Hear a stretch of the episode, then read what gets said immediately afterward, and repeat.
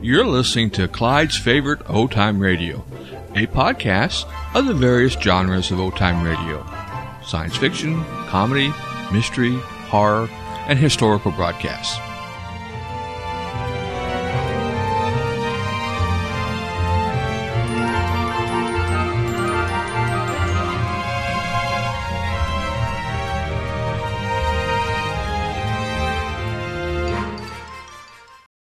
Hello, this is Clyde J.K.L. with a brief reminder. Mystery Play Internet Radio is listener supported, so I encourage your monetary support with a donation today. Please visit www.mpir-otr.com and click on the donations page. A one-time donation of any amount will be greatly appreciated. Again, that's www.mpir-otr.com. And thank you for listening to Mystery Play Internet Radio. Lux presents Hollywood.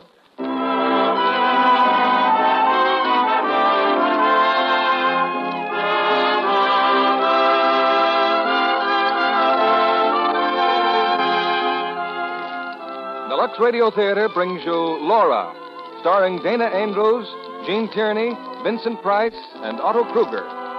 Ladies and gentlemen, your guest producer, Mr. Lionel Barrymore.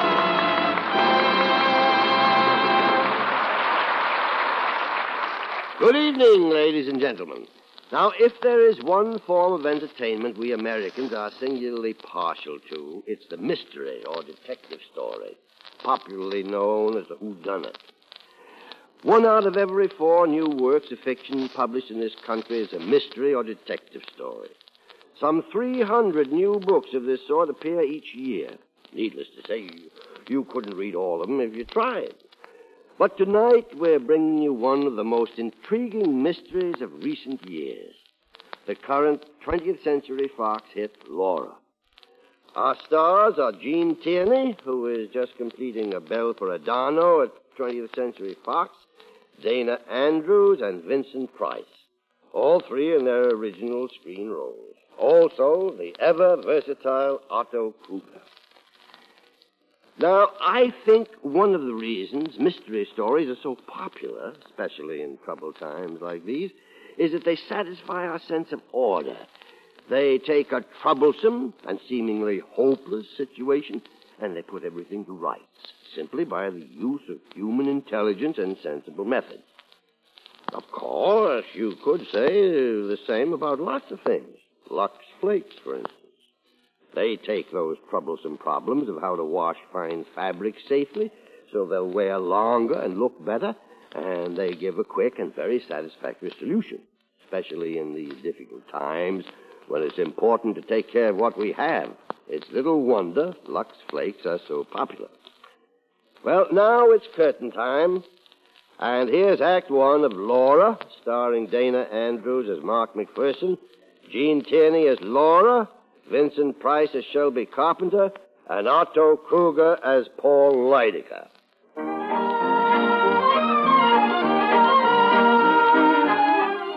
Now, most people who read a newspaper or listen to the radio know the name Paul Leidecker. Mr. Leidecker is a legendary oracle of barbed wire and forget-me-nots, whose enchanted pen and acid tongue have brought fame to hundreds and oblivion to just as many. His New York apartment is a combination art gallery and Roman bath. Mm-hmm. And now, immersed in one of his marble pools, Mr. Lydecker has a visitor. Detective Lieutenant Mark McPherson of the Homicide Bureau. Be careful, will you? That stuff is priceless. Oh. Mr. Lydecker? Quite an art collection in there. Those pieces you are pawing over are irreplaceable. Nice little place you have. It's lavish. I call it home.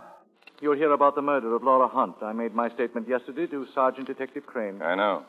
Told him what I know. Now suppose you tell me what you know. Why not? Uh, hand me that washcloth, Mr. uh, McPherson? Watson. Yeah. Uh, how good a detective are you? I've picked up a few facts. Laura Hunt was killed the night before last. A bell rang. She opened the door, and someone pulled the trigger of a shotgun. It wasn't nice. The range was close. If you found the shotgun? No. What else? The thought comes to me, Mr. Lydecker, who's questioning who? Uh, may I remind you that you're a guest in my home? yeah, that's right. What else, huh? Well, Miss Hunt was a very good looking girl, probably.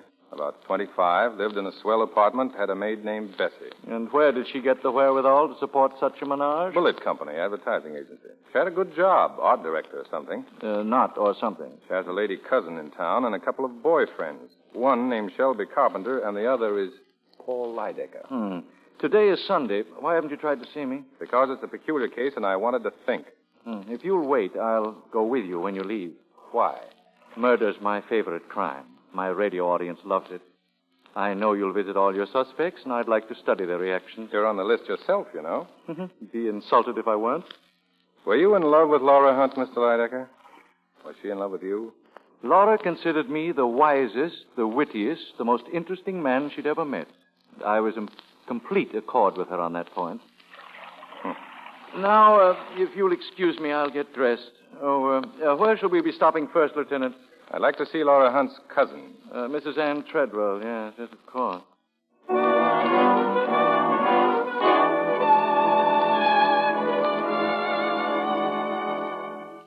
Oh, I'd like to ask a few questions, Mrs. Treadwell. I'll do anything I can to help. Oh, good morning, Paul. Good morning, uh. Ann. You were fond of your cousin, Mrs. Treadwell? I adored Laura. Paul can tell you. Yeah, I can tell you considerable. Did you approve of Miss Hunt's coming marriage to Mr. Carpenter? Why shouldn't I approve? I don't know. Uh, just what does Shelby Carpenter mean to you, Mrs. Treadwell? To me, Well, he comes here regularly. Is he a friend, acquaintance? Or are you in love with him? Well, this is beginning to assume fabulous aspects. what are you driving at? The truth. Are you in love with him? Why, no. I, I'm very fond of Shelby, of course. Everybody is. I despise him. You've been withdrawing a lot of cash from your bank, Mrs. Treadwell. Fifteen hundred at a clip. Seventeen hundred. I needed that money. Mm-hmm. The day you took out fifteen hundred, Carpenter deposited thirteen hundred fifty. When you withdrew seventeen, he deposited fifteen. You shooting craps, Ann? Oh, must I be insulted like this? Shelby needed some money. I lent it to him. I supposed I could do with it as I pleased. Sure, sure. Now on Friday night you were home alone. Why didn't you go to the concert with Mr. Carpenter? Concert?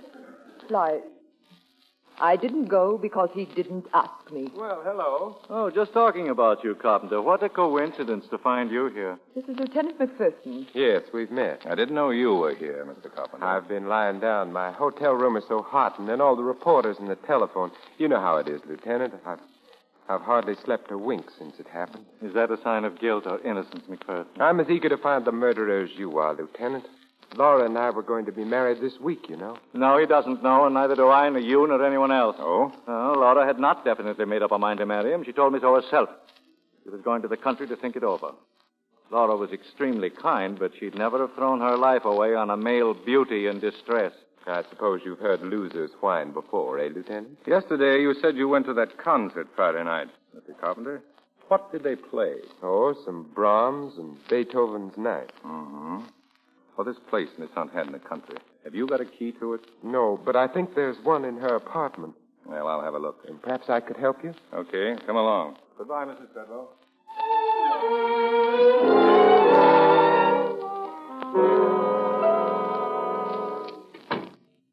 You can start looking for that key now, Mr. Carpenter. Oh, yes, yes. I, I'll try the den. Excuse me. That's the dame's portrait on the wall, isn't it? Will you stop calling Laura a dame? Look at the furnishings. Would you call this the home of a dame? Look at her portrait. I am. Not bad. It was painted by Joseph Carter. He was in love with her then. Have you ever been in love, McPherson? A doll in Washington Heights once got a fox fur out of me. Have you ever known a woman who wasn't a doll or a dame? Yeah, one, but she kept walking me past furniture stores. Uh, where are you going? Phonograph has a record on here. Selections from Bitter Sweet. One of Laura's favorites. Not exactly classical, but very nice. You know a lot about music? I don't know a lot about anything, but I know a little about practically everything. Then why did you say they played Brahms and Beethoven at that concert? They played nothing but Sibelius. Did they? Well, to be perfectly honest, I fell asleep and I didn't hear a note. I know it sounds phony, but I'm just a natural born suspect. You see, I'm not the conventional type. Don't worry, I fall asleep at concerts myself. Find that key? No, maybe it's in here in her desk. Uh, yes, yes, it is. I, I knew there must be one around somewhere. Mm, it's funny, the police looked in that desk drawer yesterday and the drawer was empty. You had the key right along, didn't you, Carpenter? Yes. I didn't want to give it to you while Lydecker was present. I have private reasons that don't concern him. You have private reasons, no doubt, to lie about that key. Paul, I'm warning you to stop implying I had anything to do with Laura's death. Very well, I'll stop implying. I'll make a direct statement. You asked for this, Paul. Get You- it out, the two of you. Okay, we came here to find the key, and I've got the key. Now let's get out. Nothing more you want from me? No, not now. I'll, I'll run along then. You uh, having lunch, Lieutenant? I guess so. There's uh, rather a superior restaurant nearby. Okay, let's go. Nice quiet little place, Mr. Lydecker. Yeah. What's the matter? You uh, wouldn't call me a sentimental person, would you, Lieutenant? Well, I... Dozens of times we sat here at this very table, Laura and I. how long did you know her? Nearly five years. I was just thinking, we're here, we're eating lunch, and it was at lunch that I first met Laura. Algonquin Hotel. I was alone. I looked up and I found her standing in front of me. She had a layout in her hand. Sample and Wesson. Lydecker, how do you do? I'm Laura Hunt. Well, I'd like to talk something over with you, if I may. I am eating my lunch. Yes, but it's practically impossible to get to see you, and I Either thought... you're from some incredibly remote community where good manners are unknown, or you suffer from a common delusion that being a female exempts you from all the rules of civilized conduct. Possibly, but I wanted to show this to you. It's an ad for the Wallace Flow Wright pen. You're such a famous writer and commentator. It would be tremendously helpful if you'd endorse what we say about the Flow Wright pen. I don't use a pen. I write with a goose quill dipped in poison. And you may tell your employers that. Oh, I'm not they don't know referred- anything about this. It was all my idea. They'd give anything to get your endorsement. And if I were the person getting it, why... You disregard completely something far more important to me than your career, Oh, my food. you mean that, don't you? Well, of course, I mean. I never heard of anything so selfish. In my case, self absorption is completely justified. I have never discovered any subject quite so worthy of my attention. What in your column, on the radio, the things you say. They're filled with such understanding, such sentiment. Miss Hunt, you are beginning to bore me. You're a poor man, Mr. Lydecker. I feel very sorry for you. Goodbye. Laura Hunt occurred about two hours later. Kept after you, did she? No, I went to her because I couldn't stop thinking about her. I was more than slightly annoyed, but she had something, that girl, something far deeper than good looks. I went to Bullet and Company, proceeded to do something I have carefully avoided since the age of two. I apologized. Laura looked at me and she smiled. Your apology is accepted, Mr. Lydecker. It was very nice of you to go to all this trouble. Goodbye. Uh, in a moment, uh, Miss Hunt. Uh, for reasons which are too embarrassing to mention, I'd like to endorse the Wallace Fluorite pen. Have you an ad? You're a very strange man. Now I'm sure you're sorry for the way you acted. Let's not get psychiatric. But in a word, yes. And you are a very kind person. No, I'm vicious. The real secret of all my charm. But uh, if you think me kind, I'll call for you here at six. What? We'll have dinner together. I can't make it any later. Will you be ready? Why, why, yes, I'll be ready. Coffee, Mr. Lydecker? Thanks. I started then to help Laura. I did everything in the world for her. I am a man reputedly of overwhelming ego, but this I admit without reserve. It was Laura's own talent, her own incredible charm, that enabled her to rise to the top of her profession. Through me, Laura met everyone, famous and the infamous. And deferring always to my taste and judgment, she captivated them all. She became as well known as my walking stick in white carnation, and like them, she was always with me. When does Carpenter enter the picture? Well, men couldn't keep away from Laura, but she never regarded them seriously, but me. Her own discrimination ruled them out, and I never had to intercede. She met uh, Carpenter one night at a party at Ann Treadwell's. She became attracted to him instantly. I was shocked. As a fellow completely without talent, with as much depth of character as a saucer of stale gin. Shortly before I took Laura home, I overheard her talking with Carpenter on the terrace. And so I spend my time doing what I've always done nothing. then tell me, what does it feel like living on the income from an estate? Oh, I once knew what it felt like, but the sheriff interfered with that over ten years ago. Then why don't you work for a living? Oh, I did ask a friend for a job once. All he did was laugh. He thought I was joking. Weren't you? No, when he saw I was sincere, he just got embarrassed. He said he'd phoned me. That was months ago. Do you really want a job? Yes, I do. Then you've got one. What? Now you think I'm joking. Well, I'm not. You just be at Bullet and Company tomorrow morning. You're going to work, Mr. Carpenter. And so in time they got engaged, huh? They became attached to each other very quickly. I concealed my annoyance with masterly self control, but here was a situation, however ridiculous, that required my attention. As you will see, it was for Laura's own good. Well, I followed them one night to this very restaurant. They had been working late on some advertising campaign. Tell me the truth, Laura. Will it really make people brush their teeth more often? the idea is wonderful, Shelby. And so are the layouts. By the way, who's the model you used? You don't remember? Well, you hired her yourself, Diana Redfern. Oh, of course. Laura, you look wonderful. Well, that's a quick switch of subject. Oh, I like this one much better than toothpaste. Good. Could you have dinner with me tomorrow night just like this? Maybe. And what about the night after that? But Shelby, I can't just. What about three weeks from tonight and all the nights in between? Don't you think I have any other engagement? What about two months from now and the month after that? And what about next year? Then it's all settled. What about breakfast? What about lunch? Beautiful lunches, day after day. and what after- about beautiful work? Day after day. Why, Miss Hunt, the way you talk, you'd think I was in love with you.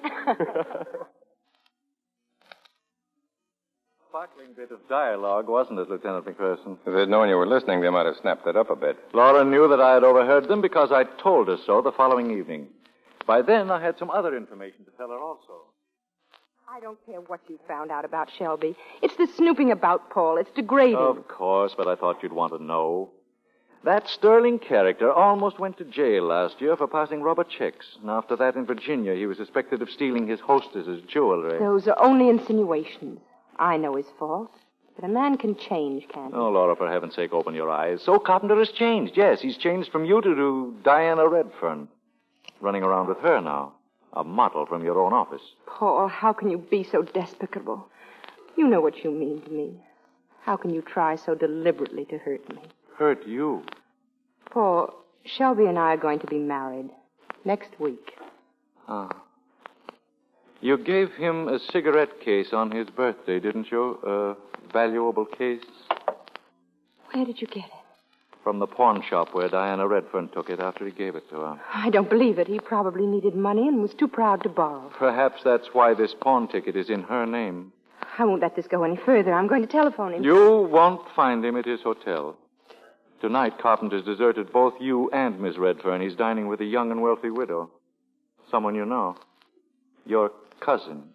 He's been treating her rather badly these days. I'll phone Ann at once. Really, my dear, you don't think that Anne would give give him away, do you? Oh, it's nasty, I know it, but I must make you realize. Now, suppose we visit cousin Anne. Hmm? He won't be there. I know he won't.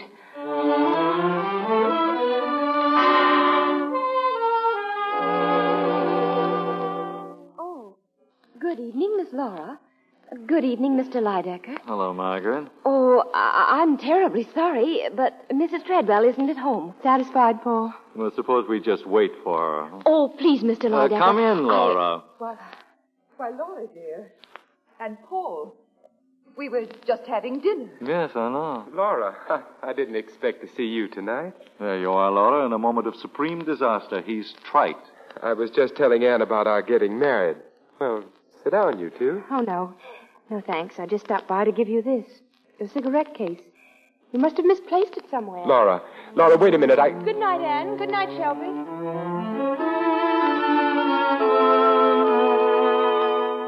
When was this episode of the cigarette case, Mr. Lydecker? Last Wednesday night?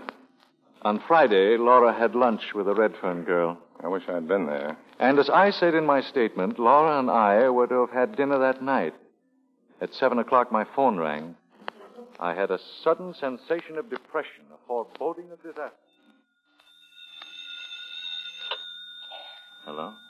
Paul, I'm frightfully sorry, but I just can't meet you. Well, there's nothing wrong, Laura. I mean, you're not ill. Oh, no, no. I've just decided to go to the country for a few days. What, in this storm? Why, it's pouring. It won't last, Paul. It will do me a lot of good to be alone.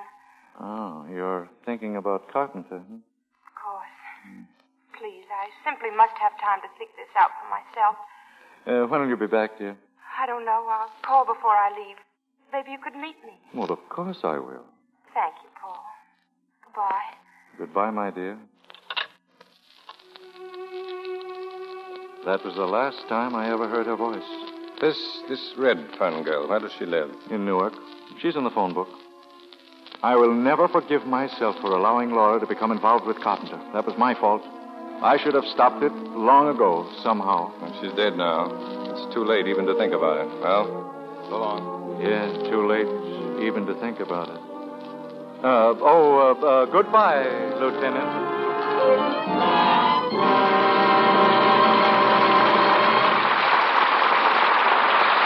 Our stars will return with Act Two of Laura in a moment. Now, here's what a young girl said to me the other day. Mr. Kennedy, why do you always talk as if only housewives wash dishes?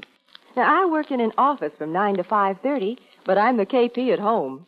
Wash dishes every night for five of us. Oh, Mother cooks the dinner, but I clean up afterwards so she has a chance to talk with Dad and catch up on mending for the kids. And I know a lot of other business girls who do dishes too. So I asked her if she knew what dishpan hands were. You bet I do. For a while, Mother brought home any old kind of soap. Strong chip, granules, bars. Well, sometimes my hands were so red I wanted to wear mitts when I took dictation. So that's why the dishpan test you talk about interested me. Now, you say changing to Lux takes dishpan hands away, and you're right. One day, Mother brought some Lux flakes home, and in just a few days, my hands looked nicer. Soon they were soft and smooth as you please. Then I said, maybe you're too young to worry about being thrifty, but that's another advantage with Lux. It goes a long way. Ounce per ounce does up to twice as many dishes, we've found, as other leading soaps tested. Then she said, Well, I can believe that, too. Some of the soaps I used to use didn't dissolve completely and made little gooey lumps in the dishpan. But with Lux, I get such quick and abundant suds. It dissolves so quickly. So I've told Mother to keep on getting Lux if she wants me to keep on washing dishes. And now, Mr. Barrymore returns to the microphone. Act two of Laura, starring Jean Tierney as Laura, Dana Andrews as Mark McPherson, Vincent Price as Shelby Carpenter, and Otto Kruger as Leidiger.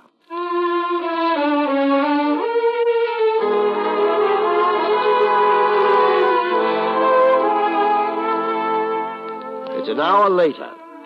In front of Laura Hunt's apartment, Lieutenant Detective Mark McPherson picks up Sergeant Crane. Together, they make another thorough search of the girl's rooms. Two things interest McPherson a pile of Laura's letters and a bottle of Scotch whiskey. If you're thirsty, Lieutenant, I think you can do better than that there. I'm not thirsty. When did you say that maid was due here? Any minute now. Say, where's McCavity? In the basement. I've had the telephone tapped. He's sitting on it. But who's going to use the phone besides us? Nobody I know of. Still a good idea. I'm making a call now myself. Go down in the basement and relieve Mac. I'll wait here for the maid. Carpenter's coming, too. Okay. Hello. Moscones? This is Lieutenant McPherson, Homicide Bureau. Laura Hunt's been buying liquor from you, hasn't she? Yeah. Did she ever buy a brand of scotch called Black Pony? You sure of that? Okay. Thanks. Well, come on in, Miss Clary. Never mind that Miss Clary stuff. My name's Bessie. Have a chair. It seems to me you. Those letters. Those letters belong to her. Yeah. You've been reading her private letters. I said sit down. Cops. I was brought up to spit whenever I saw one. Okay, go ahead and spit if that'll make you feel any better. What do you want to find out? Who killed Laura Hunt? How would I know? You think I'd done it? Ask anyone. Anyone who ever came here. Why I'd have worked for or scrubbed for or done anything she would have wanted of me. Pay or no pay. You're loyal, Bessie. It wasn't only on account of the wonderful things she'd done for me. It was because she was so wonderful herself. Miss Hunt was a real lady. Something cops wouldn't know about. How'd this bottle get into her cabinet? I put it there. It's cheap scotch, Bessie. Laura Hunt wouldn't buy cheap scotch. I found it on a kitchen shelf Saturday morning. You know what that means. means that somebody brought it here Friday night. And that somebody was here with her Friday night. Now, who was it? I don't know, but I didn't want anybody to get any wrong idea about her. God rest her soul. Why, I put the bottle in the liquor cabinet. I done more than that. There were two glasses. I washed them out and cleaned off the bottle, too. Destroying evidence, Bessie. I don't care. I'll do anything to keep her name from being dragged through the mud. Relax. Bessie, I'd like some ice in this setup. You mind? I'll get it. A couple of highball glasses. I'm expecting somebody. More cops. No, Shelby Carpenter. Let him in and then get the glasses. The door's open, Lieutenant. Come in. I didn't expect you, Mrs. Treadlow. Oh, are you either, Mr. Lydecker? Shelby's dropping at the hairdresser later. I only sent for you, Carpenter. I know. So I thought I might as well come along. Yes, my excuse is equally feeble. I just dropped in to inquire as to the state of your health, Lieutenant. Insipid, I trust? About to have a drink. Oh, Bessie, two more glasses. Yes, sir. Hello, Bessie. What are you doing here? I'm paid up for the week and I'm working regardless. Scotch, Lydecker? Excellent. Will this do? It's Black Pony. I'm a guest here. It'll have to do. Here's the ice and the glass. You can skip mine, Lieutenant. I'm not much of a daytime drinker. Oh? Well, that'll be all, Bessie. You can go home now. But I. Yes, sir. I'll go. Thank you. I remember when Laura bought these glasses. She loved them. She loved all her things so. What are you going to do? Sell them? I suppose so, if I'm appointed administrator. I'll probably call in Corey. Corey, the art dealer? Yes, he can dispose of everything. It'll be less less gruesome that way. Uh, not quite everything, Anne. There are two or three things that belong to me. That vase, for instance, the antique fire screen, and, of course, the clock. That's quite a hunk of clock. You've got one just like it, haven't you? I noticed it in your apartment. They were made 200 years ago by Corbet Fils. Two clocks exactly the same, created at the order of the Prince of Wales. I lent one to Laura. Oh, really, Paul? Yes, really, but the vase is the gem of my collection, and I intend to have it back. I can take it with me now. Nothing's leaving here, Lydecker. Only you. Oh, is that your quaint way of indicating dismissal? Well, we're all leaving. I've got to get back to headquarters. But I don't understand, Lieutenant. I, I thought you sent for me. I did. Well, don't you want to ask me any questions? Nothing pressing. Oh, I see. Well, I bid you goodbye. The vase, Mr. Lydecker. Put it down. The wa- oh, oh, of course. Just a slight touch of kleptomania.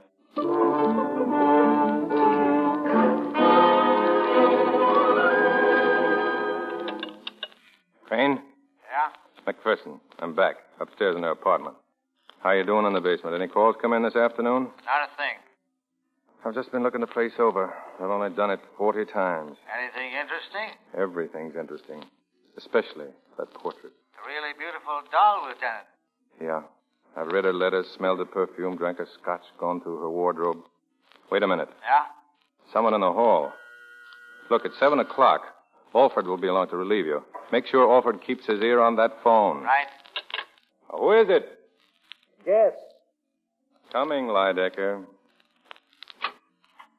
You just happened to be passing by. And uh, I noticed the lights on. Uh, by the way, have you sublet this apartment, McPherson? You're here often enough to pay rent. Any objection? Yes. Especially to your prying into Laura's letters. That bundle in your pocket, for instance. No, these. They're yours. The best of the bunch. That's the trouble with getting murdered, Lydecker. It ruins your privacy. And have detectives who buy portraits of murdered victims a claim to privacy? Lancaster Corey tells me you already put in a bid for Laura's portrait. That's none of your business. McPherson, did it ever strike you that you're acting very strangely? It's a wonder that you don't come here with roses and a box of drugstore candy. Have you been dreaming of Laura as your wife? By your side at the policeman's ball or in the bleachers? Or listening to the heroic saga of how you acquired a silver shin bone in a gun battle with a gangster? Yeah, I see you have. Why don't you go home? I'm busy. Well, perhaps we can come to terms now, huh? You want her portrait? Perfectly understandable. I want my possessions, my vase, my clock, my fire screen. Now, if you Get will... going. You better watch out, Lieutenant. You'll end up in the psychiatric ward. I don't think they've ever had a patient who fell in love with a beautiful girl who died before he met her. Or did you meet her? Well, good night, McPherson.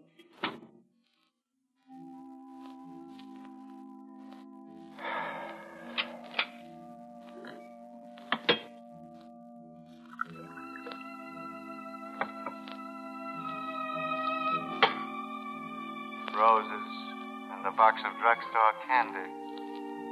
Have you been dreaming of Laura as your wife? Yes, I can see you have. You better watch out, Lieutenant. You'll wind up in the psychiatric ward. I don't think that they ever. What's the matter with me? Maybe you can tell me. You, the girl in that portrait there.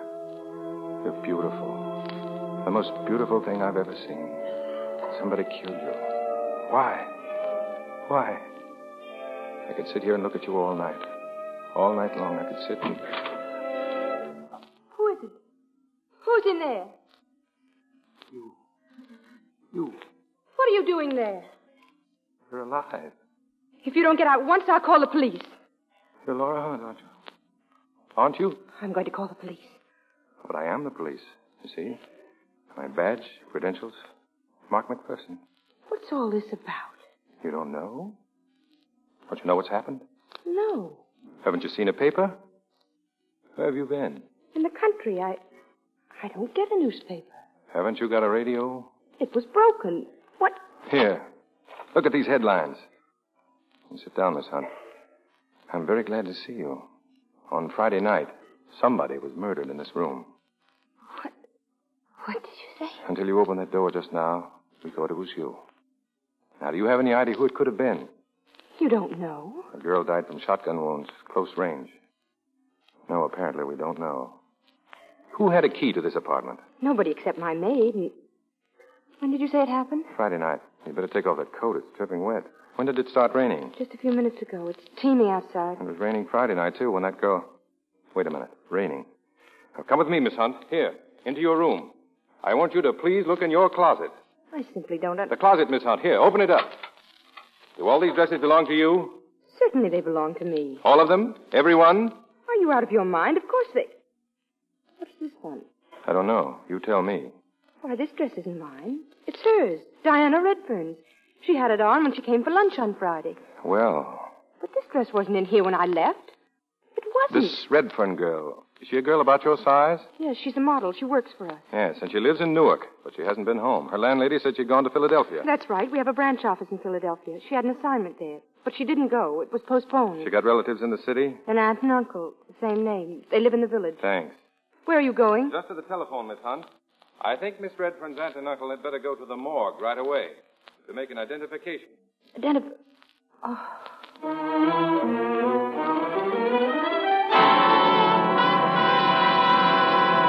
Right. So long, Inspector. Well, that's that, Miss Hunt. They've located the Redfern. Yes, we ought to know soon. Now, Miss Hunt, when you went to the country Friday, did you see anyone you knew on the train? No, Then what? I got off at Norwalk. I keep a car in a private garage near the station. I drove to my house. It's about 18 miles. What did you do in the country? Worked in my garden. Didn't leave your place in all that time? I keep everything I need in the house. I went there expressly to be alone. Mm-hmm. You were going to marry Shelby Carpenter this week, Yes. but you went away for a long weekend to be alone. You know Shelby Carpenter has a key to this apartment. Why didn't you tell me? Because I know nothing of the sort. He hasn't. How else did the Redfern girl get into the apartment? You knew she was in love with Carpenter. I knew she was in love with him. She told me so herself. But I also know that she meant nothing to Shelby. I understand him better than you do. She was found, and I'm convinced now it was Miss Redfern. She was found in your dressing gown. What of it? You yourselves told me it was raining Friday night. You yourself just saw her dress. It's full of wrinkles and rain spots. Now, How did she get in here? Why? Who brought her here? I haven't the slightest idea. Now, look, Miss Hunt, do you love this carpenter fellow so much you'd risk your own safety to protect him? He must have brought her here. You suspect me. You think I killed somebody in jealousy. I'm trying to get at the truth. I'm sorry. Strictly routine. Well, I'll uh, see you in the morning, Miss Hunt. Meanwhile, don't leave this apartment and don't use the telephone. But I've got to use it. I've got to let my friends know I'm alive. I'm sorry, but I must insist. If anything should happen to you now, I, I wouldn't like it. All right, There's one more thing. I know that you went away to make up your mind whether you'd marry Shelby Carpenter or, or not. What did you decide? I decided not to marry him. Well, uh, I'll be seeing you in the morning, Miss Hunt. Good night. Good night.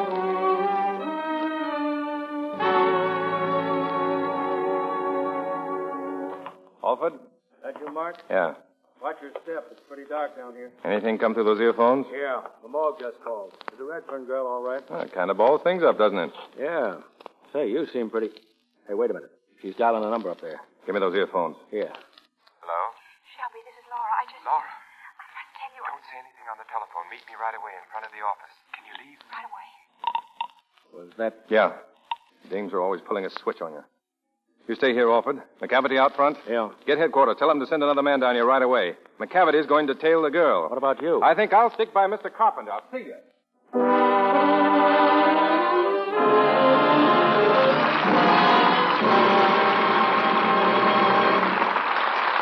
We pause now for station identification. This is CBS, the Columbia Broadcasting System.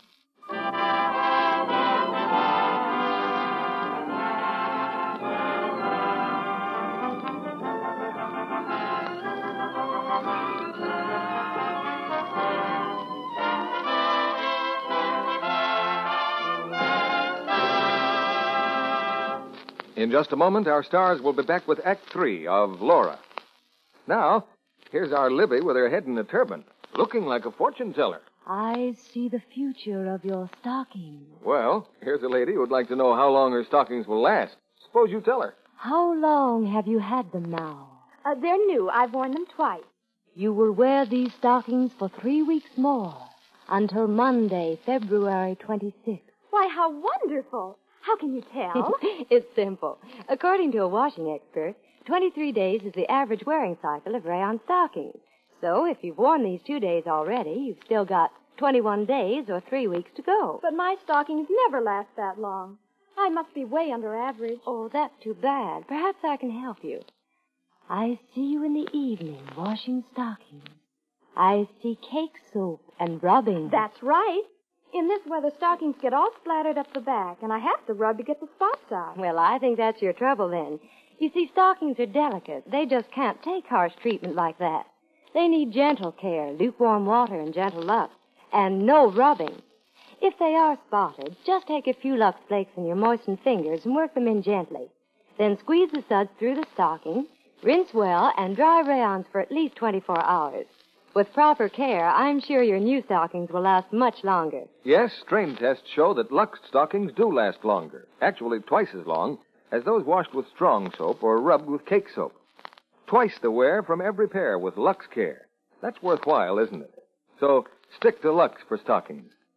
Now, Mr. Barrymore returns to the microphone. Now, after the play, you're invited to join us for a brief chat with our stars. Now, here's Act Three of Laura, starring Dana Andrews as Mark, Gene Tierney as Laura, Vincent Price as Shelby Carpenter, and Otto Kruger as Lydica.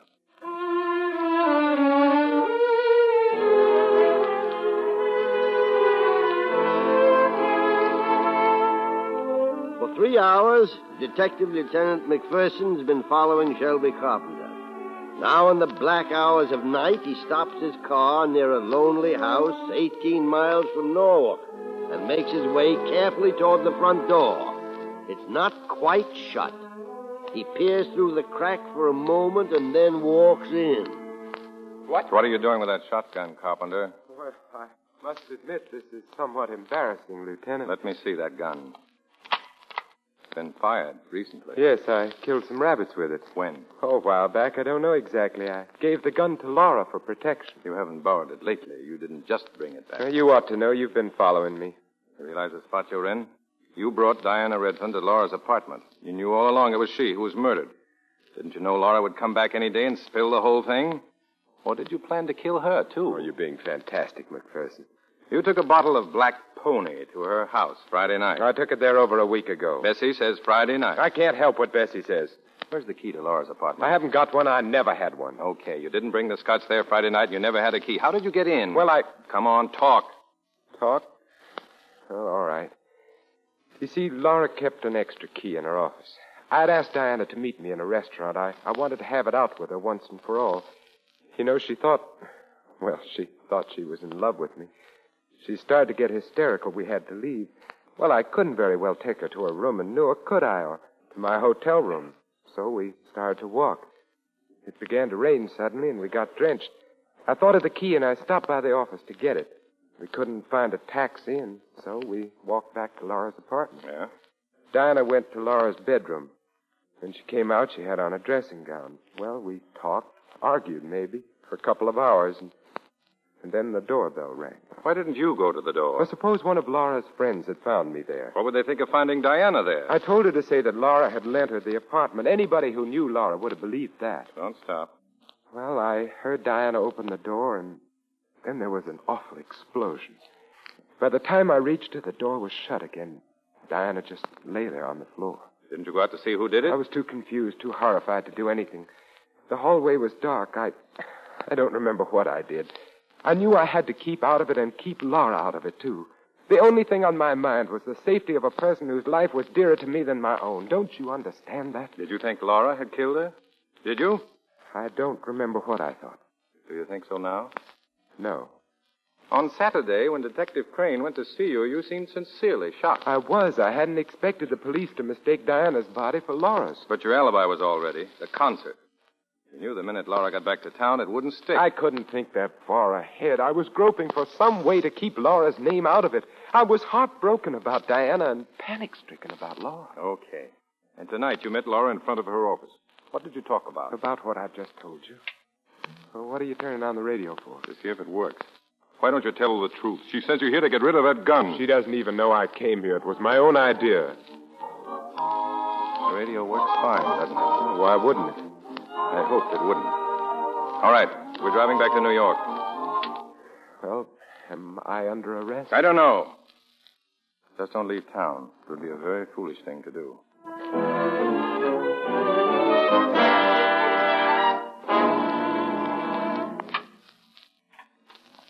Oh, good morning, Lieutenant. Good morning. You know, I have a terrific yen to call you Laura. Why don't you forget that lieutenant business and just call me Mark? Because I- Especially since I brought you all these groceries. Breakfast. You didn't buy any food when you went out last night. So you know. Yeah. I can fix bacon and eggs. Can you make coffee? Oh, I uh, spoke to Bessie. She'll be a little late. When I told her you were alive, she darn near passed out. Yes, she phoned. You Might have been a little more delicate about it.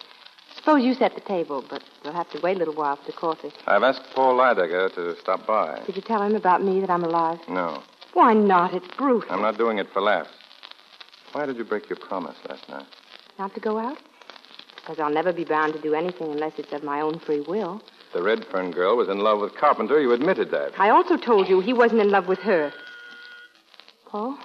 I don't know. Just sit still in here. Hello, Lieutenant. Laura? Oh, good morning, darling. Hello, dear. And excuse me, Lieutenant. I'd like to kiss my fiancée good morning. Oh, so it's on again. Or do I have to get a police permit? Well, now who? Come in, Lydecker. The door's unlatched. Lydecker, huh? Right on my heels. Well, me person, have you thought over the deal I suggested? What about the portrait and the. Why. Why? Paul! Laura. Paul! I'll be all right in a moment. Laura, what?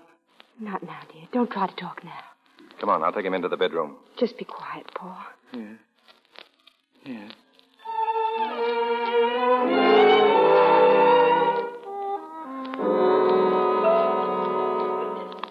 How is he? He'll be all right. He's lying down. This is going just a little too far, McPherson. Your methods are vicious. Must have been a terrible shock to him, seeing me. Poor darling. Don't tell me you're in love with Lydecker, too. Stop talking that way to Miss Hunt. Laura, why do you cover up for a guy like Carpenter? What story did he tell you when you met him last night? Don't answer him, darling. Shut up. I've got enough on you, Carpenter, to arrest you right now. Quick, McPherson, the handcuffs. Trundle him off to the hoosgow. Paul. I hope you'll forget my wheat touch of angina, my dear. It's an old family custom. Uh, did I interrupt a pinch, McPherson? I've changed my mind for the moment. Well, in that case, better order some food and liquor, Laura. People are coming to celebrate your return this afternoon. A cocktail party. Who asked him? I did. In the quiet of your boudoir just now. I called my man, and he's calling all our dear friends. Why did you do that? Well, perhaps our friends can weave all the loose ends into a noose. Eh, McPherson? You shouldn't have gone to all that trouble, Mr. Lydecker. I'd already called him. Well, I'll run along now, Laura. Sorry about the breakfast. Some other time, maybe.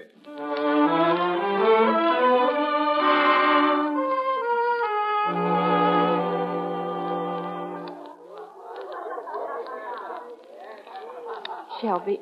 Shelby, come here. What's the matter, darling? Your party's a huge success. Shelby, tell me. I must know. Why did you go to the country last night? Laura, Well, you don't know? I was afraid you wouldn't think of hiding that shotgun. what shotgun? The one I gave you. Oh, darling, you don't have to lie to me. Well, what's going on here? Oh, nothing at all, Anne. In case you don't know it, that MacPherson man hasn't taken his eyes off you. I know. Maybe it would be better if I, well, mingled with our guests. Laura, MacPherson suspects him. Shelby. He suspects me, too. Oh, don't be absurd. You could never have done a thing like that. Darling, Yes. Are you as interested in Lieutenant McPherson as he is in you? Anne, I only met him last night. Sometimes that's more than long enough. Anyway, he's better for you than Shelby. Anybody is. Shelby's better for me. Why? Because I can afford him. He's no good, but he's what I. Wait a minute. He's coming. Mark. Oh, Mark is it? I'm sorry to break up your party, Laura. But you haven't. You've been a model guest so far. I'm not joking. Get on your things. I'm taking you to headquarters.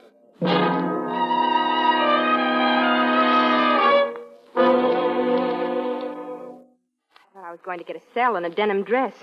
Is this your office? Before they trot out that denim dress, I want to know what you why you've been holding out on me. Have I been? You told me the radio at your country place was broken. It was. Not last night. I stopped in the village on my way back. I asked the local handyman to fix it. And how did he get in? With a key, the key I always leave under the flower pot on the porch. All right, I'll accept that. Why? Because you're too intelligent to make up a story I could check so easily. The main thing I want to know is why you pulled that switch about Shelby Carpenter. You told me last night you decided not to marry him, but today it was on again. Why? I changed my mind. What went on between you and Carpenter when you met him last night? Or should I guess? He convinced you that if you broke your engagement now, people would think you believed that he killed Diana Redfern. Yes. But now I know the real reason why you wanted to stay engaged. He thinks I did it. So do you. Are you in love with him? No, I don't know how I ever could have been. Come on, Laura. You're going home. But I thought I was under. That's what I wanted you to think. You and a few other people. I didn't even book you. And all this was just some sort of a game. I was 99% certain about you, but I just had to make sure of that 1% doubt. Wasn't there an easier way to make sure? You're, you're smiling. You're not sore?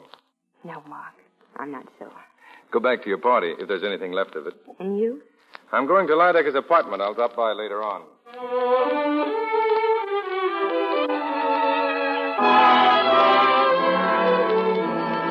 I'm glad they've all gone, Laura.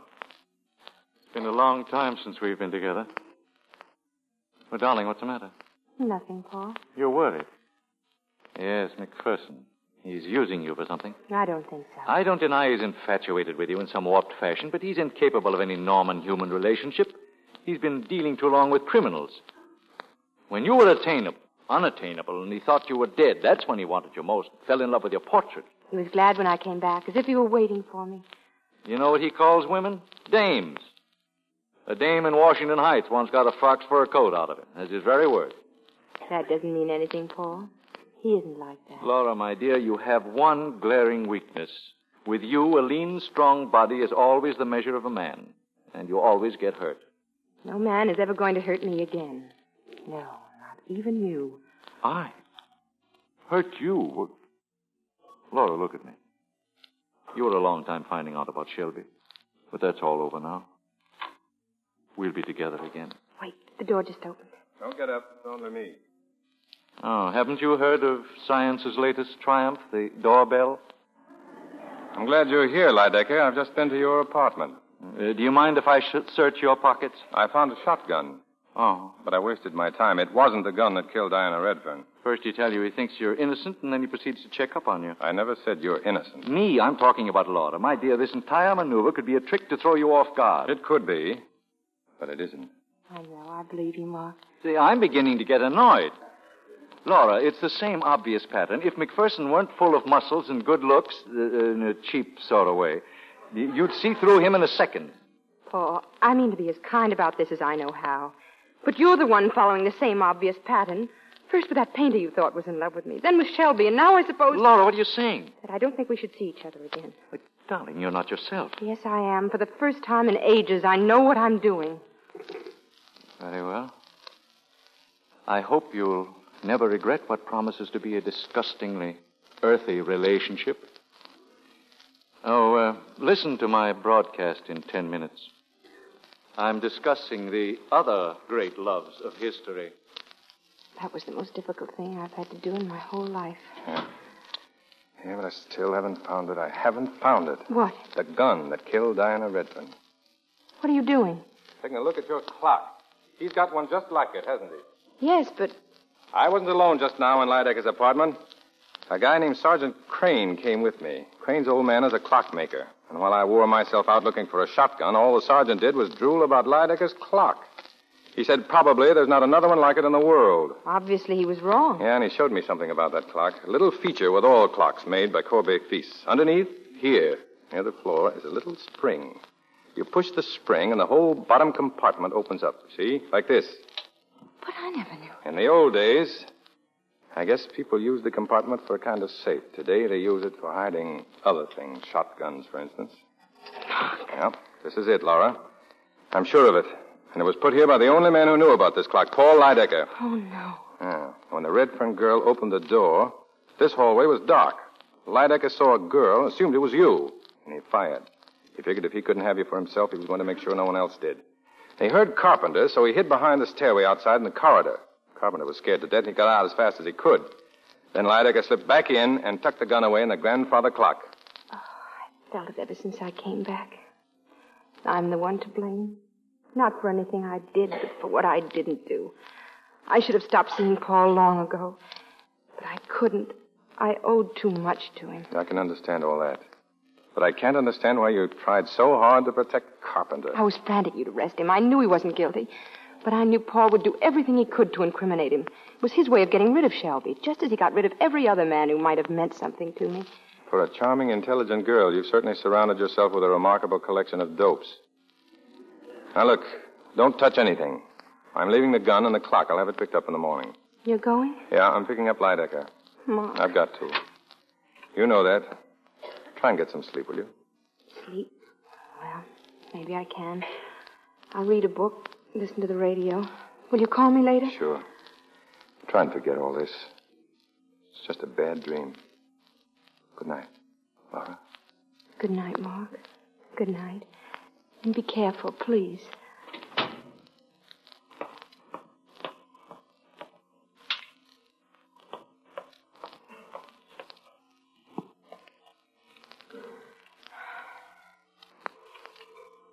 And now, ladies and gentlemen, with his final word for this evening, Mr. Paul Lidecker. As history has proved, love is eternal. The strongest motivation for man's actions throughout centuries. Love is stronger than life. It reaches beyond the dark shadows of death. May I remind you of some favorite lines of mine from Dowson's poem? They are not long, the weeping and the laughter and love and desire and hate. I think they have no portion in us after we pass the gate. They are not long, days of wine and roses. Out of a misty dream, our path emerges for a while. Then closes within a dream.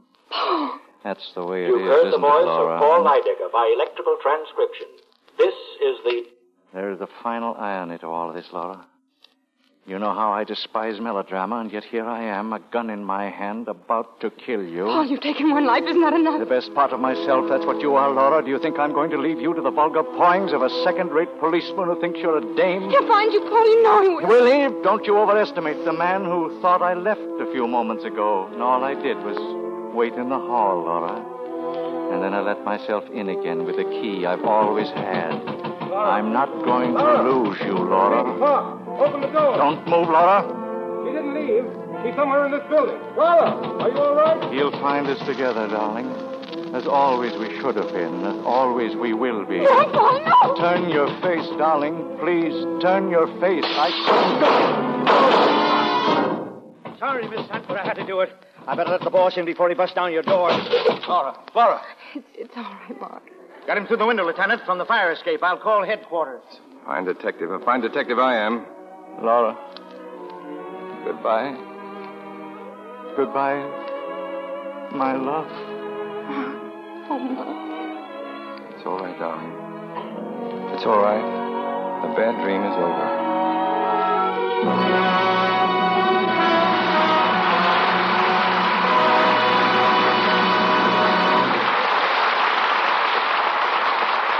Our stars will be back for their curtain calls in a moment. The war is far from over. Now is no time to relax. President says Army needs 18,000 nurses. Congress discusses drafting women, 18 to 50. This is the crucial year of the war, and every woman, like every man, must do her part. If you want to bring your son, your husband, the boy down the street home sooner, Do every single thing you can to help now. Even if you can't take a war job or be a nurse, you can still help by saving every drop of used fat. Your used kitchen fats make the medicines our nurses need for our wounded men and the raw materials for synthetic rubber life rafts and airplane tires. The American Fat Salvage Committee says Fat salvage can no longer be regarded as a volunteer service.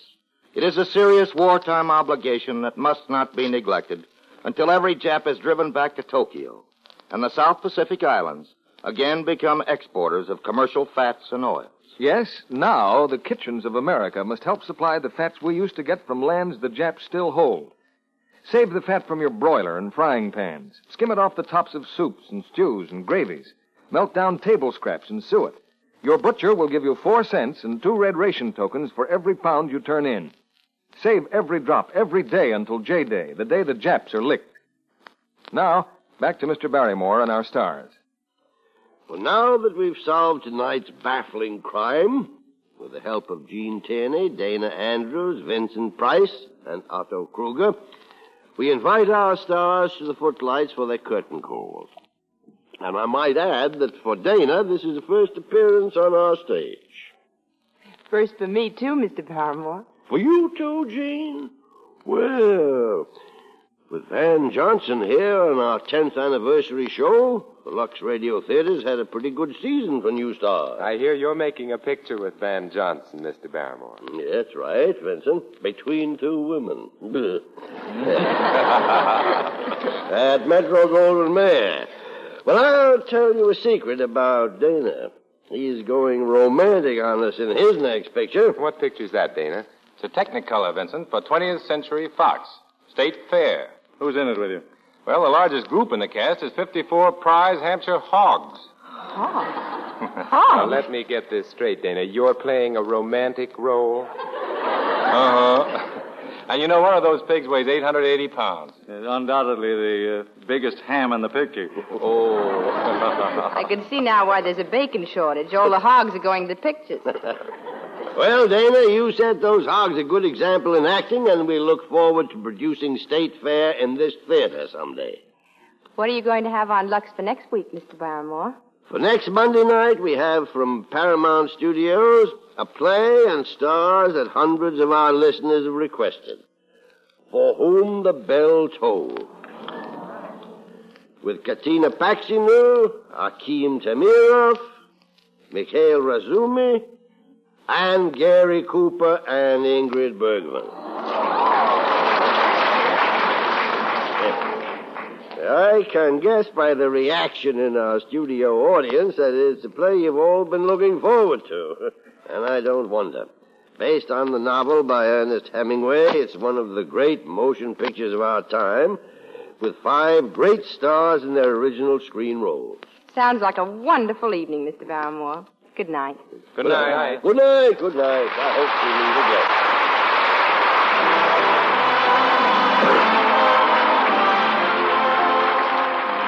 Our sponsors, the makers of Lux Flakes, join me in inviting you to be with us again next Monday night when the Lux Radio Theater presents Ingrid Bergman, Gary Cooper, Katina Paksinu, Akim Tamirov, and Mikhail Razumi in For Whom the Bell Tolls.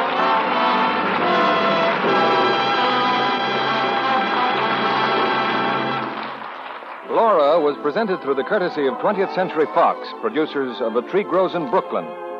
Mr. Barrymore can be heard on his own program, The Mayor of the Town, every Saturday night over the same network. Vincent Price is currently working on the 20th Century Fox production, Dragonwick. Otto Kruger will soon be seen in Samuel Goldwyn's Technicolor picture, Wonder Man. Heard in tonight's play were Lois Corbett, Leo Cleary, Noreen Gamil, Dwayne Thompson, Charles Seal, and Howard McNear. Our music was directed by Louis Silvers. This program is broadcast to our fighting forces overseas through cooperation with the Armed Forces Radio Service.